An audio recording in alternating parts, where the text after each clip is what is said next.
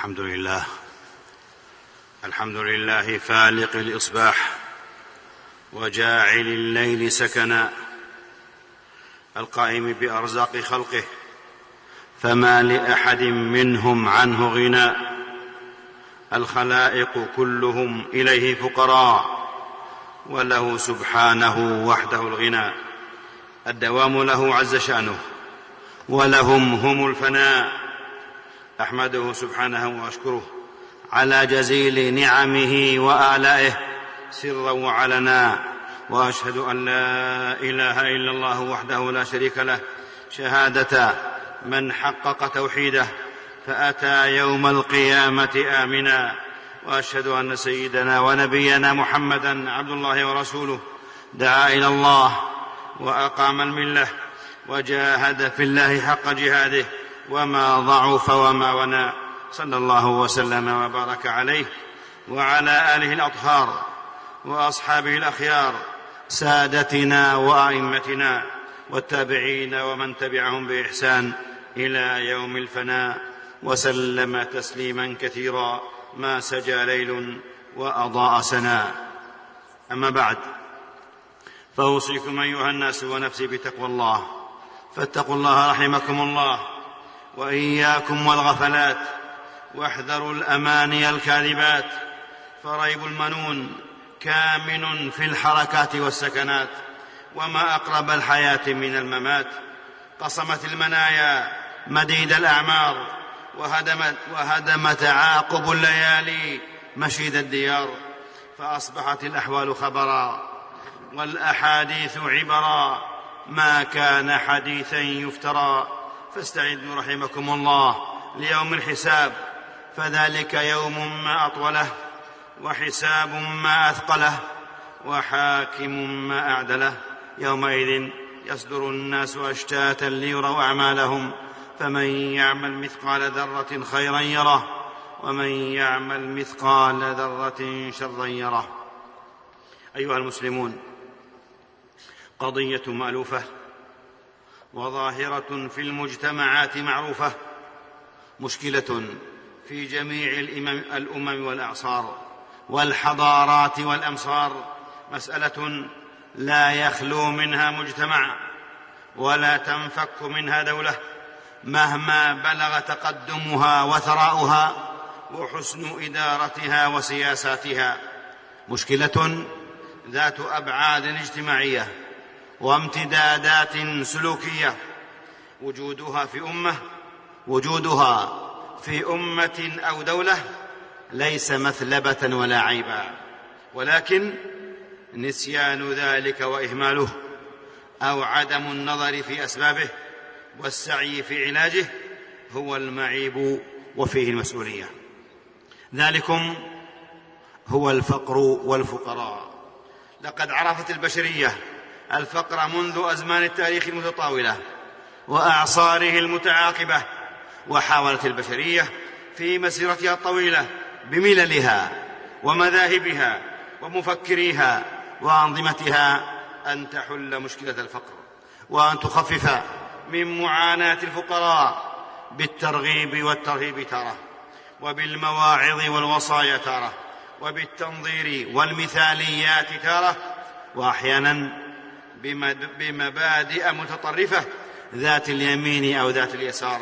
ناهيكم بما أثاره ويثيره الهدامون من الإثارات الطبقية والنعرات المذهبية. بل إن المبادئ الهدامة والتوجهات السيئة تبني أوكارها وتقيم أفكارها في ربوع الفقر والحرمان والضياع. هذا بعض التصور والتصوير. أما في دين الإسلام دين العقيدة والشريعة والعبادة والمعاملة والدين والدولة دين تبيان كل شيء ونزلنا عليك الكتاب تبيانا لكل شيء وهدى ورحمة وبشرى للمسلمين. الدين الذي يخرج الناس من الظلمات إلى النور ومن الظلم إلى العدل ومن الفقر إلى الغنى. الدين الذي يصلح الدنيا بالدين. فمن اتبع هداي فلا يضل ولا يشقى. كتاب أنزلناه إليك لتخرج الناس من الظلمات إلى النور.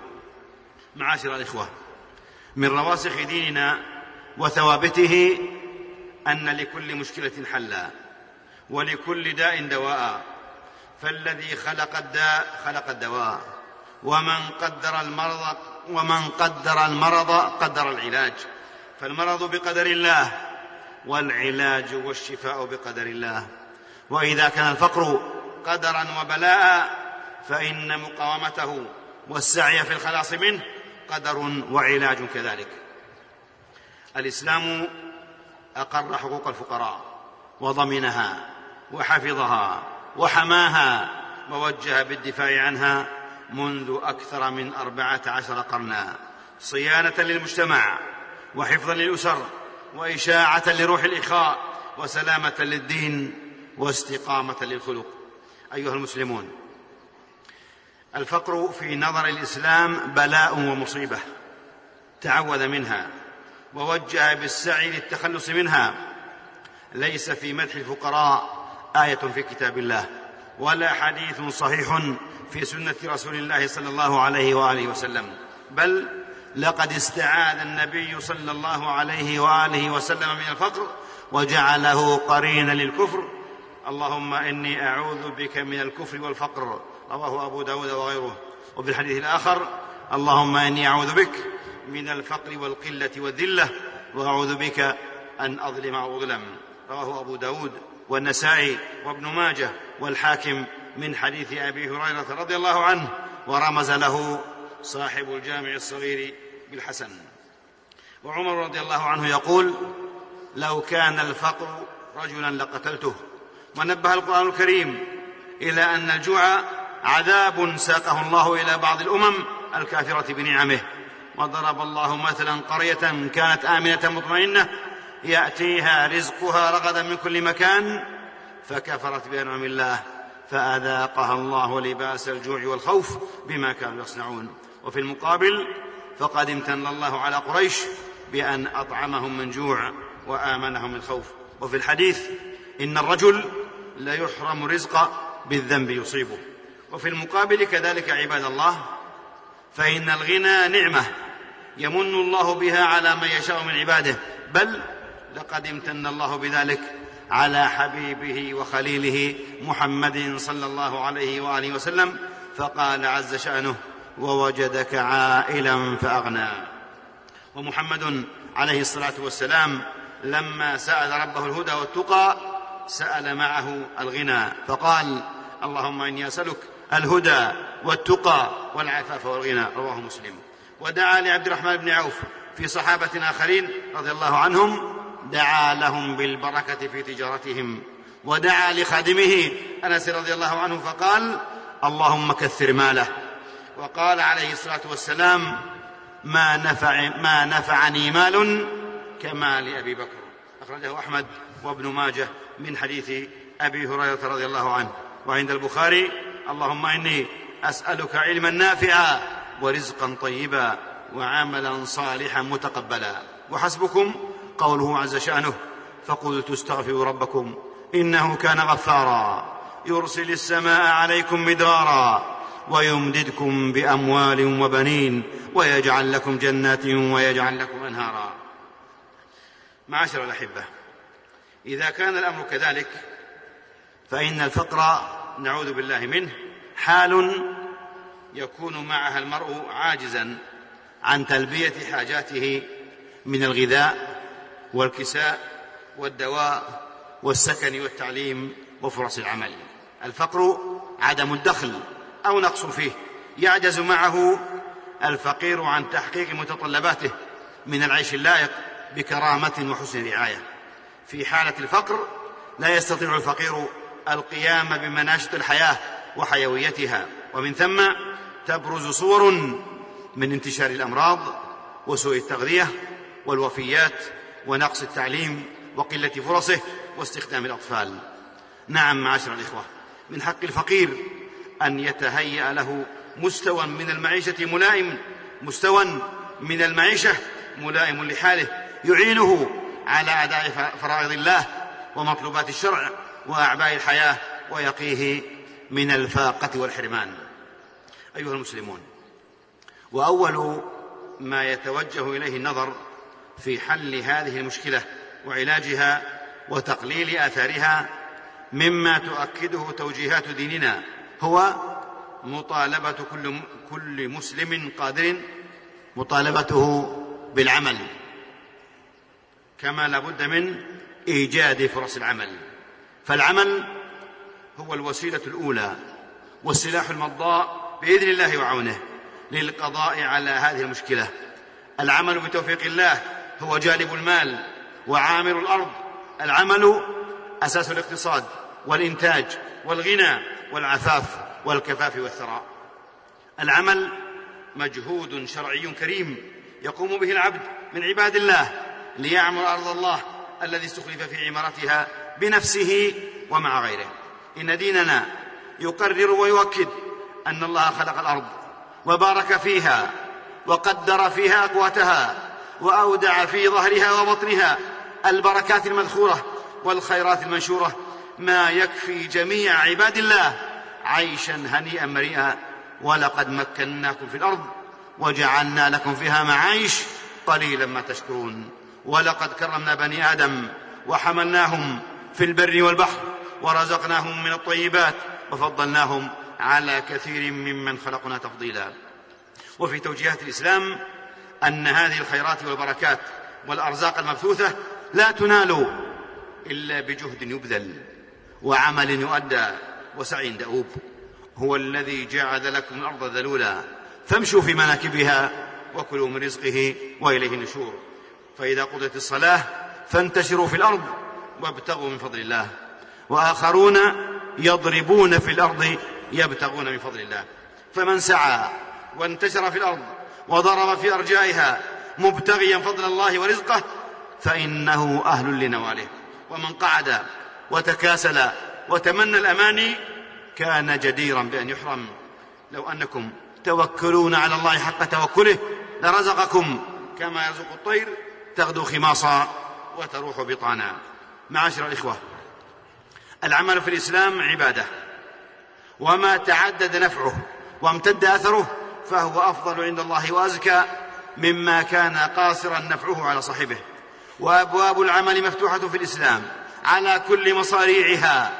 يختار منها الراغب ما يلائم قدرته وكفاءته وخبرته وموهبته. فالتاجر الصدوق الأمين مع النبيين والصديقين والشهداء. رواه الترمذي والحاكم بإسناد حسن.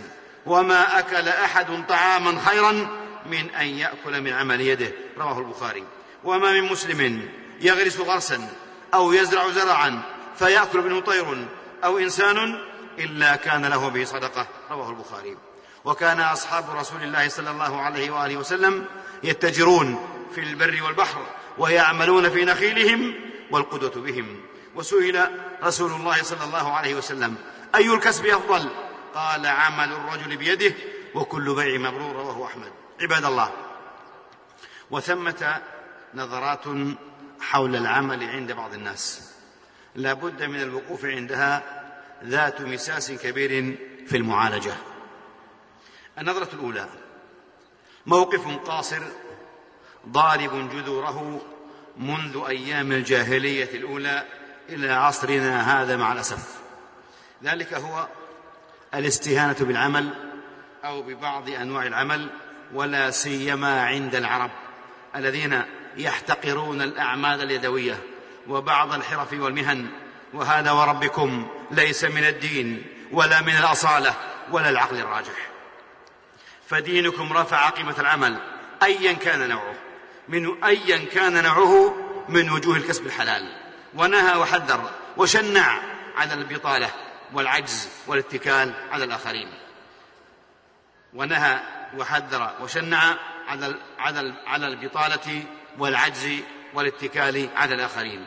فكل كسب حلال فهو عمل شريف عظيم مأجور صاحبه وفي الحديث الصحيح لأن يأخذ أحد لأن يأخذ أحدكم حبله فيأتي بحزمة الحطب على ظهره فيبيعها فيكف بها وجهه خير من أن يسأل الناس أعطوه أو منعوه. نعم هذه هي مهنة الاحتطاب. فهل ترى أحدا يزدريها بعد هذا التوجيه النبوي الكريم؟ وأنبياء الله أفضل خلق الله ومصطفوه. كلهم قد رعوا الغنم. وفيهم صانع الحديد والنجار والخياط والبزاز والحراث. وموسى عليه السلام رعى الغنم وآجر نفسه عشر سنين عند الرجل الصالح. ونبينا محمد صلى الله عليه وسلم رعى الغنم لقريش وسافر بالتجارة. وأئمة الإسلام وعلماؤه كان فيهم وفي أسرهم البزار والقفال والحذاء والزجاج والخراز والحطاب والجصاص والخياط والخواص والقطان والموز والمواز. وغيرهم مما لا يكاد يستثنى من مهن مباحة. فكفى بذلك شرفا وكفى بهم قدوة وأسوة. النظرة الثانية من الناس من يدع العمل لأنه لم يتيسر له في بلده وعند أهله. سبحان الله عباد الله. يؤثر البطالة والحاجة والحرمان على السعي والسعة والعفاف والغنى. وما علموا أن أرض الله واسعة ورزق الله في, في المشي في مناكبها والضرب في أرجائها. رزق الله غير محدود بمكان ولا محصور بجهة. ونحن في هذه البلاد الطيبة المباركة يفد إلينا إخوان لنا من بلاد شقيقة وصديقة وفدوا إلينا من أصقاع الدنيا يسهمون معنا في بناء بلدنا وإعمارها ويسعون في تحصيل أرزاقهم ويكد ويكدون من أجل أهليهم وأطفالهم فعلى الرحب والسعة. ويعلم الله كم نسعد حين نرى أبناءنا يشاركونهم وينافسونهم التنافس الشريف. ومن يهاجر في سبيل الله يجد في الأرض مراغما كثيرا وسعة. وآخرون يضربون في الأرض يبتغون من فضل الله. وسئلت أم مسلمة عن تفرق أولادها فقالت بلغة الأم المربية العاقلة الحكيمة باعدت بينهم هممهم. النظر الثالث فئة من الناس يزهدون في العمل معتمدين على الصدقات والزكوات والتبرعات والأعطيات. وقد يتزلف متزلف لدى الأغنياء والوجهاء والكبراء أشبه بالمتسول والشحاذ لتكون يده هي السفلى. يستجدي المنح والعطايا قويا قادرا لا تحل له الصدقات ولا الزكوات. وبعد عباد الله فإن الإسلام لم يجعل لمتبطل كسول حقا في صدقات المسلمين وإحسانهم. وما ذلك إلا ليدفع القادرين إلى العمل والكسب الحلال. وما فتح عبد على نفسه باب مسألة إلا فتح الله عليه باب فقر. اللهم إنا نعوذ بك من العجز والكسل والجبن والبخل والمأثم والمغرم وغلبة الدين وقهر الرجال ونعوذ بك من الفقر إلا إليك. اللهم أغننا بحلالك عن حرامك وبطاعتك عن معصيتك وبفضلك عمن سواك وأغننا بفضلك عمن أغنيته عنا. أعوذ بالله من الشيطان الرجيم. ولما فتحوا متاعهم وجدوا بضاعتهم ردت إليهم. قالوا يا أبانا ما نبغي؟ هذه بضاعتنا ردت إلينا. ونمير أهلنا ونحفظ أخانا ونزداد كيل بعير. ذلك كيل يسير. نفعني الله وإياكم بالقول العظيم. وبهدي محمد صلى الله عليه وسلم. وأقول قولي هذا. وأستغفر الله لي ولكم ولسائر المسلمين من كل ذنب. فاستغفروه إنه هو الغفور الرحيم.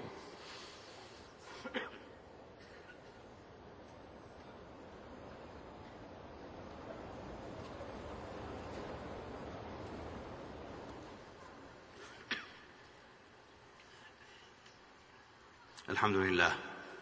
الحمد لله هادي من استهداه ومعطي عبده فوق ما يتمناه. أحمده سبحانه وأشكره على جزيل ما أولاه وأشهد أن لا إله إلا الله وحده لا شريك له ولا معبود بحق سواه. وأشهد أن سيدنا ونبينا محمدا عبد الله ورسوله قربه وأدناه وأراه من عظيم ملكوته ما أراه صلى الله وسلم وبارك عليه. وعلى آله الطيبين السادة وأصحابه المكرمين السراه والتابعين ومن تبعهم بإحسان وسلم تسليما كثيرا لا حد لمنتهاه. أيها المسلمون وعلى الدولة في الإسلام مسؤوليتها في تهيئة فرص العمل وطرق المعاش وإيجاد الوسائل والتجهيزات والإعدادات. إن وظيفة الدولة في دين الإسلام وظيفة إيجابية واسعة شاملة وظيفتها حماية الذين يملكون والذين لا يملكون.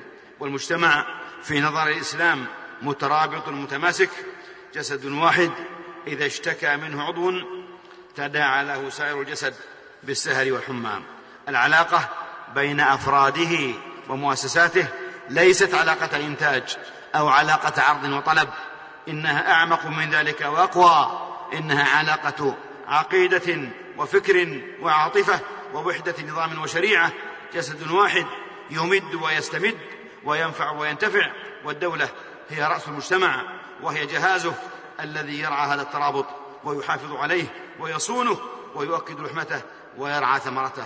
كلكم راع وكلكم مسؤول عن رعيته فالإمام راع وهو مسؤول عن رعيته ورجل راع في أهله وهو مسؤول عن رعيته. الحديث. الدولة تحقق العدل وتدعو إلى الخير وتتخذ من الأساليب والوسائل والإجراءات ما يعالج الفقر ويخفف آثاره ويضمن العيش الكريم لكل محتاج.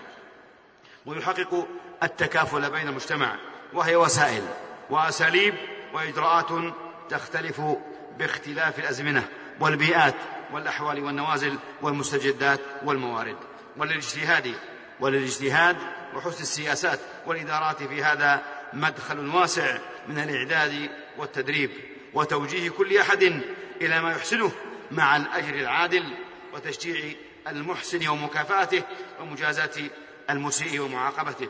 في سياسات تصون ثروات الأمة وتزيد في إنتاجها وتحسن مستوى خدماتها وتحفظ طاقاتها وتقدر جهود أبنائها في مواهبهم وقدراتهم وكفاءاتهم ومؤهلاتهم في بناء حضاري وإدارة منظمة وسياسات محكمة عمارة للأرض وتطبيقا للشرع وتوظيفا للطاقات في توازن بين حقوق الإنسان وواجباته.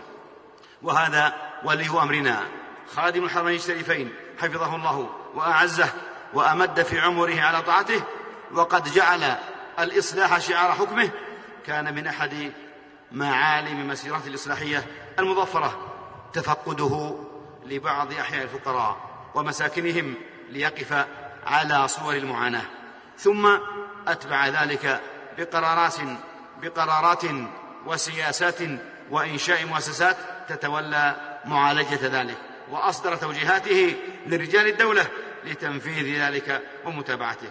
وبعد عباد الله فإن كان من تنبيه فهو أن الحياة الإسلامية بمناشطها وأعمالها ووظائفها هي حياة نظيفة نزيهة لا تقر العبث ولا تسمح بالفساد والتحلل وصرف المال والطاقات فيما لا يحل لا ليلا ولا نهارا لا في لهو ولا مجون ولا سوء استغلال. ألا فاتقوا الله رحمكم الله. ألا فاتقوا الله رحمكم الله. فدينكم يطارد الفقر. بأحكامه وتشريعاته وتوجيهاته.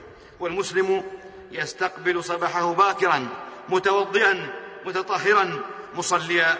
طيب النفس مستقيم الخلق حافظا لنفسه وماله وأهله ووقته. هذا وصلوا وسلموا على الرحمة المهداة والنعمة المسداة نبيكم محمد رسول الله. فقد أمركم بذلك ربكم فقال في محكم تنزيله وهو الصادق في قيله إن الله وملائكته يصلون على النبي. يا أيها الذين آمنوا صلوا عليه وسلموا تسليما. اللهم صل وسلم وبارك على عبدك ورسولك نبينا محمد الحبيب المصطفى والنبي المجتبى وعلى آله الطيبين الطاهرين وعلى أزواجه أمهات المؤمنين. وارض اللهم عن الخلفاء الأربعة الراشدين أبي بكر وعمر وعثمان وعلي وعن الصحابة أجمعين والتابعين ومن تبعهم بإحسان إلى يوم الدين وعنا معهم بعفوك وجودك وإحسانك. يا أكرم الأكرمين. اللهم أعز الإسلام والمسلمين. اللهم أعز الإسلام والمسلمين. اللهم أعز الإسلام والمسلمين. وأذل الشرك والمشركين. واحمي عوزة الدين. واخذل الطغاة والملاحدة وسائر أعداء الملة والدين. اللهم آمنا في أوطاننا وأصلح أئمتنا وولاة أمورنا واجعل اللهم ولايتنا في من خافك واتقاك واتبع رضاك يا رب العالمين. اللهم وفق إمامنا وولي أمرنا بتوفيقك وأعزه بطاعتك وأعل به كلمتك واجعله نصرة للإسلام والمسلمين وأمد في عمره على طاعتك واجمع به كلمة المسلمين على الحق والهدى يا رب العالمين. اللهم وفقه ونائبه وإخوانه وأعوانه لما تحب وترضى وخذ بنواصيهم للبر والتقوى. اللهم وفق ولاة امور المسلمين للعمل بكتابك وبسنة نبيك محمد صلى الله عليه وسلم. واجعلهم رحمة لعبادك المؤمنين. واجمع كلمتهم على الحق والهدى يا رب العالمين. اللهم وابرم لأمة الإسلام أمن رشد يعز فيها أهل الطاعة ويهدى فيها المعصية ويؤمر فيه بالمعروف وينهى فيها عن المنكر. إنك على كل شيء قدير.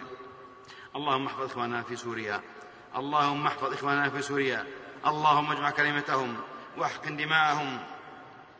اللهم احفظهم واحقن دماءهم واحفظ أعراضهم وأطعم جائعهم. اللهم واشف مريضهم وارحم ميتهم. اللهم وانصرهم على من بغى عليهم. اللهم واربط على قلوبهم وثبت أقدامهم. اللهم واجعل لهم من كل هم فرجا ومن كل ضيق مخرجا ومن كل بلاء عافية. اللهم أعنهم ولا تعن عليهم. وانصرهم ولا تنصر عليهم. اللهم عليك بالطغاة الظلمة في سوريا. اللهم عليك بهم فإنهم قد طغوا.